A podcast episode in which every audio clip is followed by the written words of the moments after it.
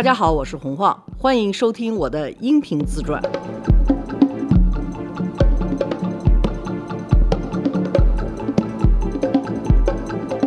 大家好，我是洪晃，大家好，晃姐好，罗叔好。哎，您好，快到春节了，咱们得那个聊点乐呵的，是吧？对对对对对给大家拜个年罗叔有规定哈，来，晃姐聊聊您印象中的春节。春节对所有人都是童年的印象，因为你童年的时候过节是一个大事儿，还真是，但是没有人说大人了哪年春节你特有印象。春节就是一累赘，这是一义务。就是一义务，得多少人到你们家来吃饭，或者你得拿着礼物到多少人家去拜年，就全成了这种样的事情了，就没有什么特别好玩的事儿。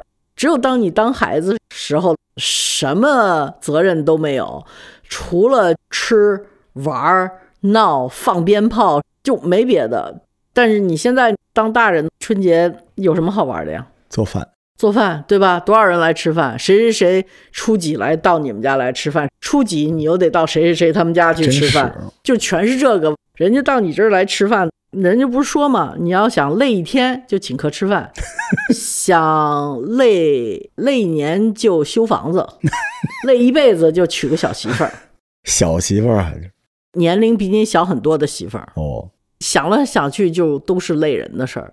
新的过年就没有那么好玩了。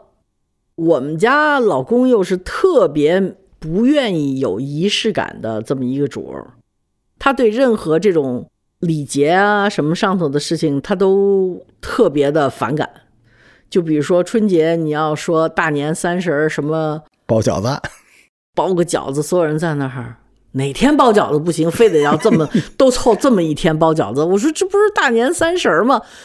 哎呀，算了吧，爱怎么着怎么着。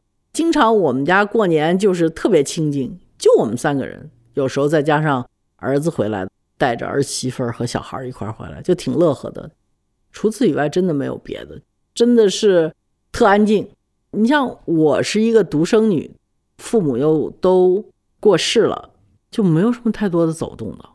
我妈妈这边没有表哥表姐，我爸爸那边倒是有很多，想起您原来那个第一季里边，但是问题他们都在上海，也不走动，所以我们家过年挺好，挺安静。普通人就会说我们家过年太冷清了，但您也喜欢安静是吧？我就特喜欢一个人独处的这么一个人。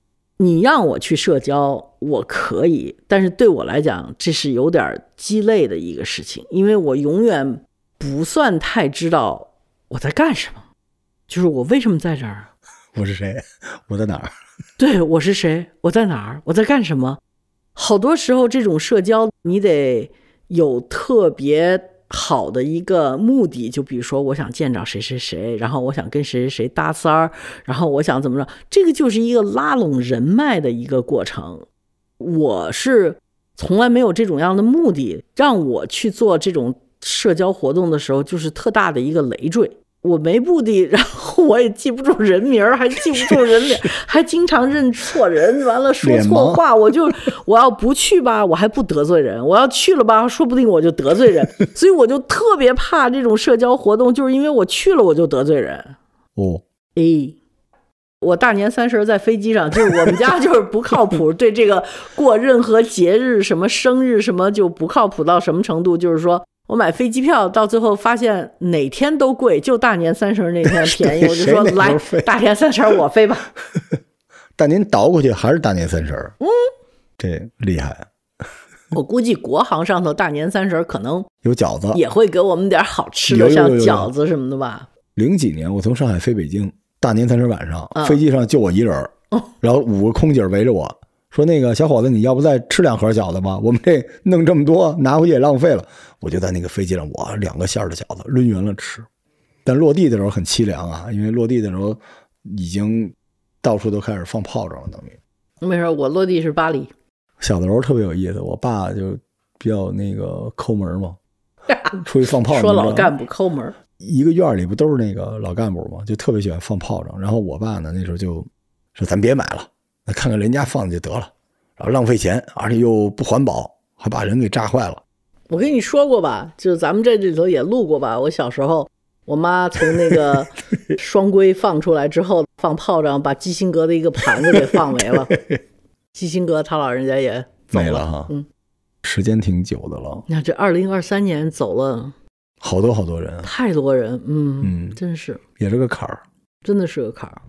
对，我挺怀念小的时候的，其实还是怀念那时候人和人之间的关系挺近的，因为那时候我也看不清楚大人之间什么样儿，但我记得就是都乐呵呵的，反正在医院里边，那都是装给你小孩看的，小孩能看出来个屁呀、反正你乐呵，你就。觉得所有人都乐呵。外交部是最勾心斗角的，外交部就是中国各大部委的时尚圈儿那可不是吗？他天天都是出头露眼啊。哎呀，我记得那时候我们家一旦有人要来我们家做客，先得藏东西。我爸那音响先给盖上啊，然后这电视这那盖一下，你们东西不是都得交工吗？也有指标可以自己往家带，获赠的都要交工，但是可以买。什么意思？不是所有东西都交工的，你自己有一指标，你自己在外国买的东西是可以带回家的，那人家给你的东西就不行。那必须交了，因为都那交完了之后搁哪儿呢？不是年底还得拍卖吗？对他交完了就等于搁在那个布里边了吗，嗯就搁在那个地方。拍卖也不是都拍卖，就拍一小部分，好多也就是进了什么国家宝藏，也不知道哪儿去了，就没了是吧？没了。那挺可惜了的。那时候我爸不是在日本嘛，一回来都让我们这些小孩先去那个有协里边那个办公室上待着，就看那个大家把那东西都摆出来，啊，这是谁谁谁有人那儿登记到册，我们小孩就在那儿摸一摸，看一看，虽然也拿不回来吧，我还是挺喜欢过节的。现在老觉得嗯人跟人那个距离太远了，我喜欢热闹，我跟您们不太一样，嗯，我喜欢看那个满大街都是人走来走去的，但是我也不太能跟人交往，就是你让我看见人走来走去的，我觉得特舒服。春节就是这么一个时候，到处都是红色的，然后买一大堆也不吃的东西，在家里边怼着。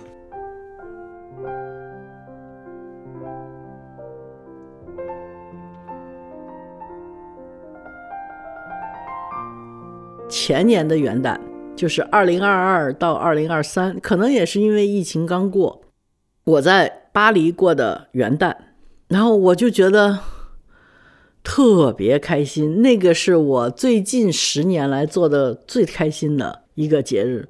巴黎吧，首先它在圣诞节的时候到十月底，它那两边的乡街就全点灯了。它那个灯是一个像锤子的帘子似的，高处是个圆的，然后那个灯就是一溜一溜下来，像穗儿一样到底下又收。香街的两边就是从协和广场歘一下子一直到凯旋门。你知道，就法国人他们的习惯就是把树修的都长得一般高，什么东西就特齐，你知道吗？就是他那个帝国概念特别强，所以他就把那个东灯特别齐的歘一下子修到凯旋门。到了十二月三十一号的晚上，大家就可以自带酒、自带吃的跑到香街上头去，就是从协和广场一直到凯旋门这一段就封下来了，不能有车过了。凯旋门上灯光秀，底下有一个乐队，就一直从几点开始，九点开始吧，就有表演。快到十二点的时候，香街这么长一段，总得有差不多三公里吧，满满当当的全是人，都是各种各样的家庭，有的肩膀上扛着小孩儿，而且很冷的，你知道吗？大人都带着香槟酒，完了自己在那儿一边喝一边，然后所有人都跟互相就说新年好，新年好，什么一直往前走。你要踩着谁的酒瓶子踢了什么的，都对不起啊，没事儿，新年好什么的，就全是这个样子的。你就看着几万人一块儿在那儿用法文倒数过新年，灯光啊、歌声啊，还有都是那种特别法兰西的那种叫什么双颂，就是咱们叫什么香颂颂啊，香颂。香颂对，这个时候你就觉得特别好，因为你是跟所有这么多人在一起，你就特觉得这才叫节日哈，节日，这才叫大家伙儿的节日，因为旁边都是你不认识的人，但是大家都特别开心，都一块儿在那儿，都是在那儿庆祝，而且这个地方就是一个大广场那样的，然后你就觉得哎，真好，这个是我最开心的。其实我们去吧，就我、我老公和我女儿，我们三个人去，但大家都特开心，就是因为它是气氛带出来的。嗯，就所有人在那儿就超级放松，超级简单。我就觉得，其实我们的公共场所就是应该是这样的，过节就是应该是人民的节日，就是应该大家都开心的节日，嗯，不是只有部分人开心而别人不开心的这个节日，就得是这种群众都开心，老百姓开心才是真的叫开心呢。这是一个，还有就是平常的，他那个时候夏天也好，他所有的公园他都是开着，草坪上头，你带块毯子，带个毛巾，你就铺着那儿，你就坐在那儿，你可以买公园里头的吃的，也可以不买，可以自己带，可以在外头买了带进来，然后带着小孩儿，有喷泉，喷泉小孩就可以跑到喷泉里头去泼点水啊，凉快凉快，完了再回来，就夏天就是。特别放松，特别松弛，特别休闲的那种感觉。它有一个在那个屈勒黑里头就有一个皇家公园里头有一个巨大的喷水池，它那个喷水池旁边就放着好多最便宜的，像那种宜家的那种折叠椅子，随便什么人都可以坐那儿发会儿呆。我就比较喜欢法国，也是因为这个，他通过把那个国王给就法国革命之后的话，他真的是有很好的。大众意识这个事情，这个国家得让大家伙儿都高兴，所以我就觉得，哎，法国这一点做的还是蛮好的。要是过节的时候，你要是像这种元旦什么的，特喜庆的一个一个事儿。其实我们小时候放鞭炮是有这个气氛的，因为虽然大家都不认识，但是都会围在一块儿放鞭炮，就很开心了，还能分享。对，就是它是喜悦，也是需要分享。对，大家互相能传染。对，我就觉得挺开心的，而且关键是炮仗这玩意儿虽然有很多不利，比如说危险，比如说环保，但它确实能唤醒一个大家一起能够分享的这么一个气氛啊。其实我觉得环保啊，还有这些东西，你一个好的传统，或者它是一个营造一个人民比较团结的气氛的这么一个传统，大家为了保护它，为了保留它，都应该有一个意识。去维护这件事情。嗯嗯嗯。那么，第一就是说，造炮竹的人是不是这种能够伤人的，像什么二鞭呢，就应该少做一点，或者就是火力不要那么大，对，做小点不就得了吗？做小点就得了。像这些礼花啊，就没有什么伤害力的。第二呢，就是说国民素质要提高，放炮这件事情或者放鞭炮这件事情，不能够是不顾于别人的对想法。小孩要看好，还有这些事情，还有呢，就是媒体也要做好，不能为了赚一点流量就把那种什么伤了这个伤了那个就。你要过完春节，你只要允许放炮，第二天肯定整个网络充斥着谁们家小孩的小手指头给崩了，然后谁们家孩子的眼睛给崩瞎了，真是完了谁们家的老头儿那个被鞭炮吓了一下，就在边上滑了一下子，完了就心梗了，完了就送医院，全是这个消息。那如果说全都是这个，也没有任何高兴的图文出来，那可不是吗？如果说这种样的消息让人家觉得。春节没过好，那可不是国家就觉得我想让你高兴，那我就把这个让你不高兴的事儿给禁了，这不就完了吗？您说真对，我觉得大家要不要唤醒一共同回忆，想想当年这炮是怎么禁的？炮仗是禁过的，然后又可以放了，开了一阵儿，然后又放，又又禁了。那那那为什么禁了？那肯定还是因为民意呀。就是因为这个影响特别不好。对，就是说大家都觉得这不好，这就是一一大堆这个负能量传递，最后没办法给他禁了。我记得临近的那年的前一年，好像漫山遍野都是说什么北医三院排了多大的队，然后就多少人都给扎伤了，然后空气已经就是十天半个月都好不了了，就全都是这种东西。那行了，那如各位所愿，没了，没了，大家就开始怀念了。你是那个希望继续放炮的是吧？对，因为您知道，炮到后期已经不是原来那个二踢脚那种炮了，它后边有好多那种无烟的那种，就是噼里啪啦的，但是其实不伤人的东西了。我们的规定，我觉得永远是一刀切，切的太狠。实际上，像这种放炮啊、烟花呀，还有这些东西，都是可以把它规则变细了。对。在从制造商到放炮的人，或者你是规定一个地方，把它弄好了，保证没有树杈有些座位是给老人看，人家放的什么，前头有给小孩放炮的地方，有专门放炮的台子。完了之后，大家轮流你都可以做的嘛。但是没有人去做这些事情，唯一做的事情就是 不许了戒了因为你去做这些事情，能够把这个传统留下来。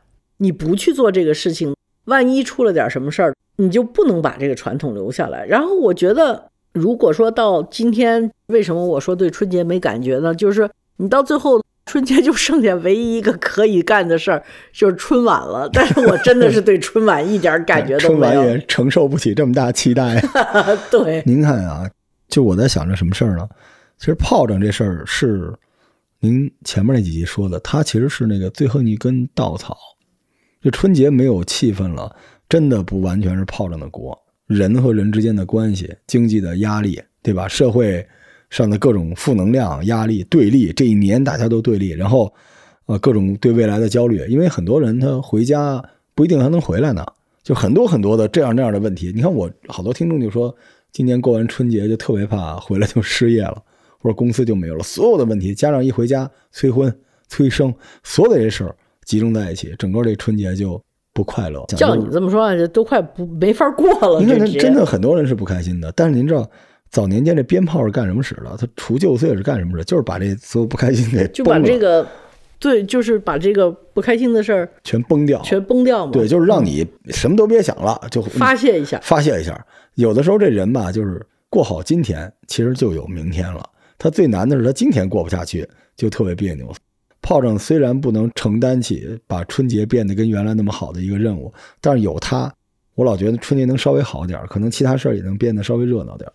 我觉得需要就是有人对中国的民生和传统的节日怎么保留下来去做一点研究。是的，是的，怎么样在当代社会里头让这个有序的继续存在？是的，原来北京市都是小胡同，没有任何高楼，自己在院子里放炮仗，因为没问题的。但现在都是高楼大厦，你说一个小区里头，哇，一楼的人下来就在围着一小圈放炮仗，是不行，人太多，地方不够大，你就会很容易伤人。就是它每平方米的人对，也是个问题。浓缩了，所以你就必须得要有特殊的地方，大家能够到那儿去放炮。公共然后这个地方，这个公共区域就必须有观景台，还有有放炮的地方，然后大家都在那儿，可能旁边还有点音乐，有点表演，大妈还可以跳跳广场舞，这不就挺好的了吗？对，但是没有政府会去做这件事儿，因为现在不让放炮，你修这有什么用啊？还得先让放，才能有后边的政策。但是让放的时候，政府又不去做这些事儿。真是，这个是特别大的一个问题。然后，因为你干这个事儿呢，也只能政府。我不是说这事儿就是政府的责任哈，但这事儿呢，就还别人又不能去干，为什么呢？首先，你盖这么一个地方，你不能收费吧？你春节放个炮收费，人家都骂死你。所以这事儿呢，可能就只能是老大去干，就得只能是政府去干。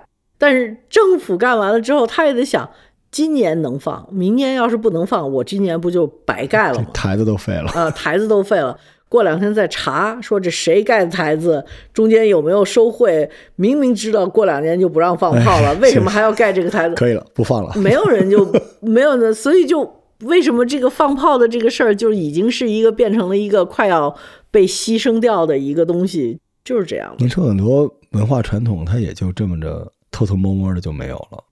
因为放炮，它不仅是放炮，那时候我们还得串菜呢。年夜饭我们家有这个那个的，然后大家放炮的时候呢，妈妈们就得端着饺子呀，或者端着菜来回来去，就是家家户户都能稍微热闹一下，就这些东西就都跟着没了。对我突然想起好多人老骂我说我在您节目里面老叹气。你是在我节目里的好叹气吗？原来讲那个八十年代的时候，我老叹气，给大家道个歉啊。但是希望今年春节还能热闹点儿，因为中国有很多地儿能看放炮啊，要有点那种公共燃放区就好了。嗯，没戏。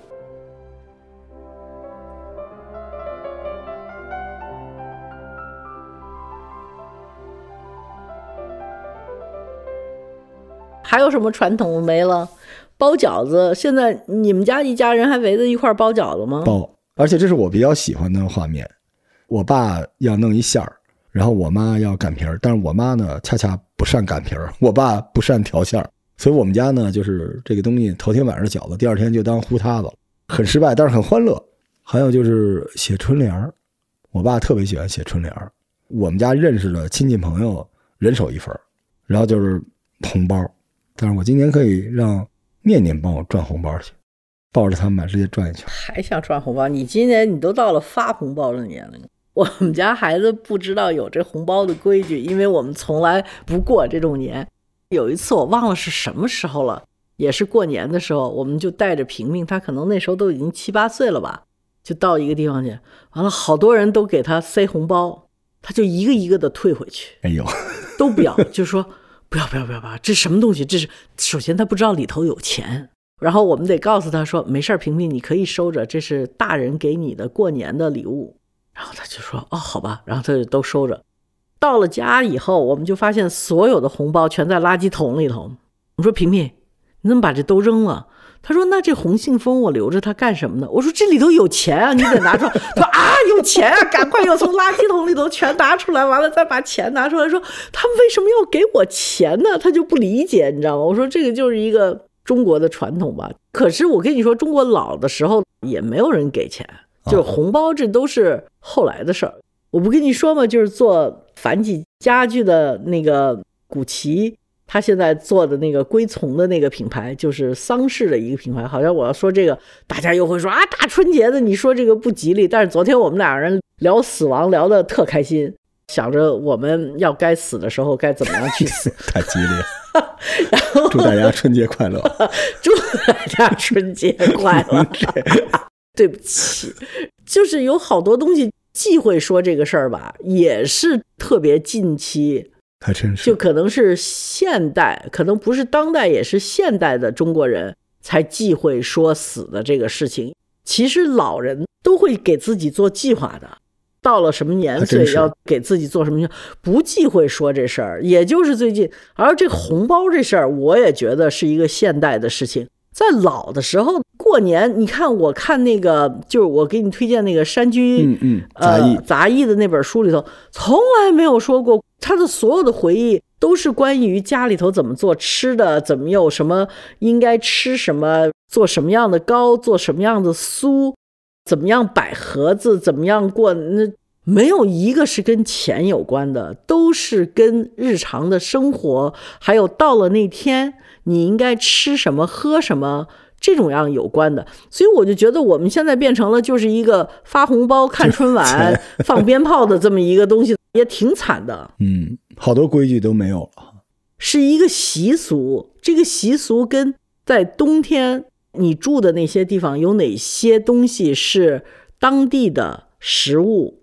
这个食物在腌过或者是晒干过以后，应该怎么样去处理？怎么样才能好吃？就这种东西的传统都没了。嗯，挺可惜的。一个民族所谓的文化，不过就是这些，就是生活习俗。你要是这些都没了，你变成就是说过年我去吃麦当劳，这就完蛋了。这个不可以的，也不能大年三十儿。十二点以后，大家都不去买东西。大年初一过完一天之后，初二哇，又都拥到商场里头去了。是，就整个一个国家，就除了买东西，已经不会干别的事儿了。这也挺恐怖的。然后买的东西又都是极其便宜的东西，质量极差的东西。哪怕你买东西，你学会买好东西也罢。是，现在就是一个概念，便宜，性价比。就什么东西都用钱去衡量，这个就完蛋了。有些时候，这种消费会出现一个特别大的问题，就是你花了十分之一的钱买了十件十分之一的东西，但你真正能用的就是那一件，导致钱一分钱没省，但是你用上了一个十分之一质量的东西，还用不住。是什么？哪天你要剪窗花？哎，哪天你要这这些都是。特别重要的，但是这个如果说能够捡起来，我觉得是最好。像我们在村里还挺好的，村里差不多到了二七二八的时候，就会组织不到二七二八，就可能腊八的时候就会组织大家去写对联儿。哎，真好，热闹哈。嗯，然后我们这儿村里不有画家吗？嗯，还有书法家什么之类的。嘿，他们就教村民怎么写字，写大字，怎么写春联儿什么。所以有的时候，你看画家。挂的春联儿可能是我们村民写的，村民挂的春联儿，可能是画家或者是书法家写的，就特别好。嗯，但因为您这地儿，大家很多都是独门独院嘛，就有点过去那感觉。对我们这儿好多传统还是可以做到有保留的，比较容易，因为它的居住环境是和原来的居住环境是比较相似的，它不在一个大楼里头。您这儿有团拜吗？嗯，有，就是村长和书记会去团拜的，就是我们有给那个七十岁以上还是八十岁以上老人，其他的就像我们这种算是年轻一点，嘿呦，这起范儿了，突然。去组织一些礼品，村干部带着几个艺术家团拜，给村里头好像是八十岁以上的老人吧，每家送礼去。嗯，那就挺热闹，挺温馨的。我小的时候，我爸就是他们这团拜嘛，聊天。您知道这个国家机关的人，他会有一种特别夸张的那个问候方式，就说你好，你好，你好。他们一见面就互相说你好，你好，但是会读的特别快，所以听起来就是尿尿尿尿尿尿的一堆老干部一进门冲见尿尿尿尿尿尿，就各种嗓音在那尿尿尿尿尿的。然后我就知道，哎，团拜的来了。那两天都看谁都亲，不认识的人你看着都觉得每个人都喜气洋洋的哈。咱们好像笑容少点似的，大马路上人都是 poker face。中国生活压力还是蛮大的，对普通老百姓来讲压力太大了。首先你要挣钱，挣钱又特别不容易，你也不知道挣多少是够。没够啊。第一，你挣多少都会有其他的需求，再加上我们自己又不培养那种有一种计划，嗯就是生活和挣钱怎么样是平衡。我们总是希望大家生活就是为了挣钱，挣钱越多越好，没有一个底儿的，上不封顶。就我们整个的文化还是比较歧视低收入人群的，这倒是，这个就特别不好。有一阵子，那时候我已经在外企工作了，我就回北大去，我就看见，其实中国低收入人群里头，到那时候算很多大学教授就是低收入人群。就像我爸爸那样的，那个时候学校里头还没有得到那么多的费用去有研究费用啊什么这些的时候，他们就骑着就已经骑了二三十年的自行车，穿着那个洗的脖子啊，还有那个袖子袖子那儿都已经白了的那种中山装，蓝的，然后拿着一个小网兜去买菜去，一看都是说什么物理学教授多少多少年的，完了这，然后我当时我就觉得，哇，中国最穷的人也是最有知识的人，这可怎么办呢？真是，至少现在还剩一年夜饭吧。啊，年夜饭我们家也是不吃的。九号我不是落地巴黎吗？嗯我还跟他们说，我说九号落地巴黎，咱们是不是得吃年夜饭？人家跟我说这儿又不放假，但是中餐厅全关了，你就说你要吃什么吧，咱们外卖。还是祝大家春节快乐，好，这一年都不容易。开心点儿，支持罗叔要求放鞭炮。对，无论如何都希望大家能够过一开开心心的节日啊！这节日也不光属于你，属于你的家庭嘛。但是可能你一家子都喜欢安静，你就安静点儿；要是喜欢热闹呢，也希望你得偿所愿。嗯，希望你在一个安静的家庭里头是最热闹的那个人。行，可以。那今天这期节目就到这儿，我们给大家拜个年，给大家拜年了，磕个头。磕头如捣蒜。过节好，好的，过年好，拜拜。拜拜。